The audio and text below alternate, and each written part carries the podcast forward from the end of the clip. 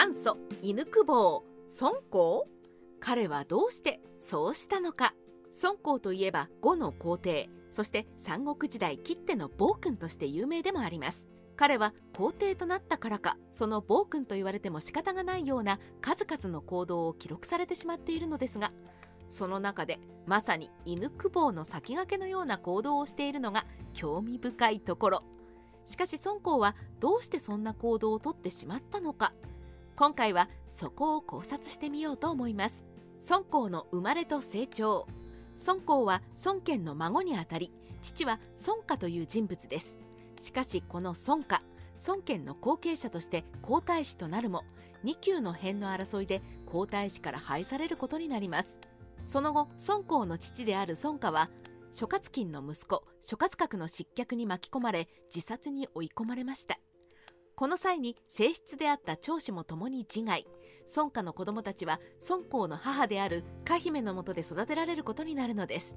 皇太子となりいずれ皇帝となるはずだった父親はその地位だけでなく命すら奪われ孫家は肉親でさえ争い合う場となりそして孫公はそんな場所で成長していったのでした。復権後。孫家が廃着されたのが250年。そして時が流れ258年のこと。孫家を追い込んだ孫露伴が失脚。これにより孫家の子供たち孫公たちの復権がなされ新しく皇帝となった孫宮によって孫公たちは公に報じられることになりました。この時に孫公は右帝公になり右帝権令であった万育と親しい交わりを結びます。孫宮は20代前半まだまだ若く子供は男子が4人おりおそらく孫公に皇帝の鉢が回ってくるなど誰も考えはしなかったでしょう。皇帝の急死264年孫宮は急死しました。この時孫宮の子供はまだ幼く昨年職が滅亡したばかりの混乱極まりかねない時代。孫宮の重臣である牧羊公と長父皇后主夫人に右帝公には調査官王の最地ありと説得したのが左天軍となっていた万育だったのは何かの運命でしょうか。そして23歳にして孫公は皇帝となったのでした。ちなみに調査官王とは孫作のこといかに孫公に期待が寄せられていたか分かりますね。皇族たちの末路。皇帝になった孫公はまず父の孫家に死後を与え聖母の位を上げて大号とします。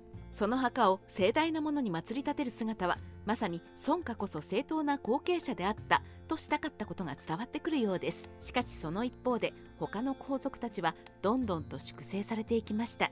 まず前皇帝孫宮の皇后は太后から格下げその後孫公によって死に追いやられます。孫宮の4人の子たちは城に閉じ込められ年長の2人は殺害されました。この頃に孫公を皇帝にした牧羊公と長父は自らのしたことを後悔するも時すでに遅し中殺されることになります。果てに孫公の3人の弟のうち2人は殺害されそれを皮切りのように他の皇族たちも次々に殺害されていきました。5の皇族は今や孫公の血筋のみと言っても良い状況になったのです。犬久保の始まりか？しかし孫公から死を賜ることになったのは皇族のみではありません。孫公は中心と言われる人物たちも次々に粛清していきました。民衆の財産を強奪した孫公の愛称を法によって裁いた陳世に至っては焼いたノコギリで首を落とされるなど残酷で苛烈に殺害されたという話も残っています。その一方で家来からのし上がった万育をはじめとして残言によって取り立てられたものも少なくありません。そしてそのうちの一人である家庭がいるのですがこの人物が行ったのが犬の献上です。武将たちに立派な犬を献上させたので犬の値段が絹数千にまで高騰。犬につける紐は1万銭。犬1匹に兵士が1人配属。犬に食べさせるためのウサギが宮中の台所で調理されたので国中のウサギがほとんど取り尽くされてしまうという事態にまでなったのに孫公はそれを中心と称えたといいます。まさに元祖犬工房ともいえる行動でしょう。彼らの末路自分以外の皇族の殺害中心たちの粛清関心らを寵愛暴君のテンプレートか？ともいえる孫公の行動は三国志の著者である陳樹からも酷評されるに至りました。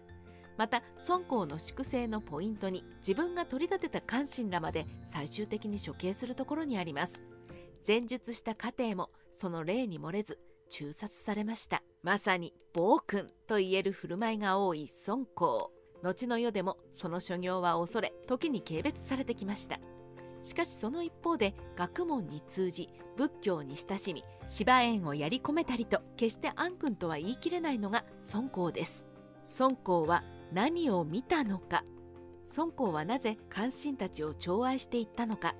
個人的に引っかかるのが関心と呼ばれた彼らの多くがもともとは身分が低かったが寵愛されて急出世したことです。孫公はどうして彼らを取り立てたのでしょうか？孫公は皇族の争いの中で育ちました。肉親で争うそのありさまを見て育ったのです。その中で孫公は親族皇族間の争いを取り除くこと。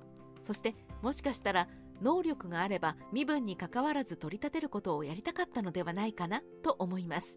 もちろん自分の身を再び貶められないように自分に耳障りの良いことを話す部下だけを取り立てた。とも言えますが孫公は孫公なりに語を立て直したかった。その結果がこの苛烈すぎる振る舞いとして出てしまったのではないか。今回孫公の振る舞いを見てそう感じてしまった筆者なのでした。三国志ライター千の独り言。孫公の所業は悪行と言っても過言ではないと思います。しかし残されたエピソードを掘り起こしてみると決してただの暴君暗君なだけではありません。行った悪行だけに注目せず孫行のエピソードや行動も今後いろいろと解説していきたいですね。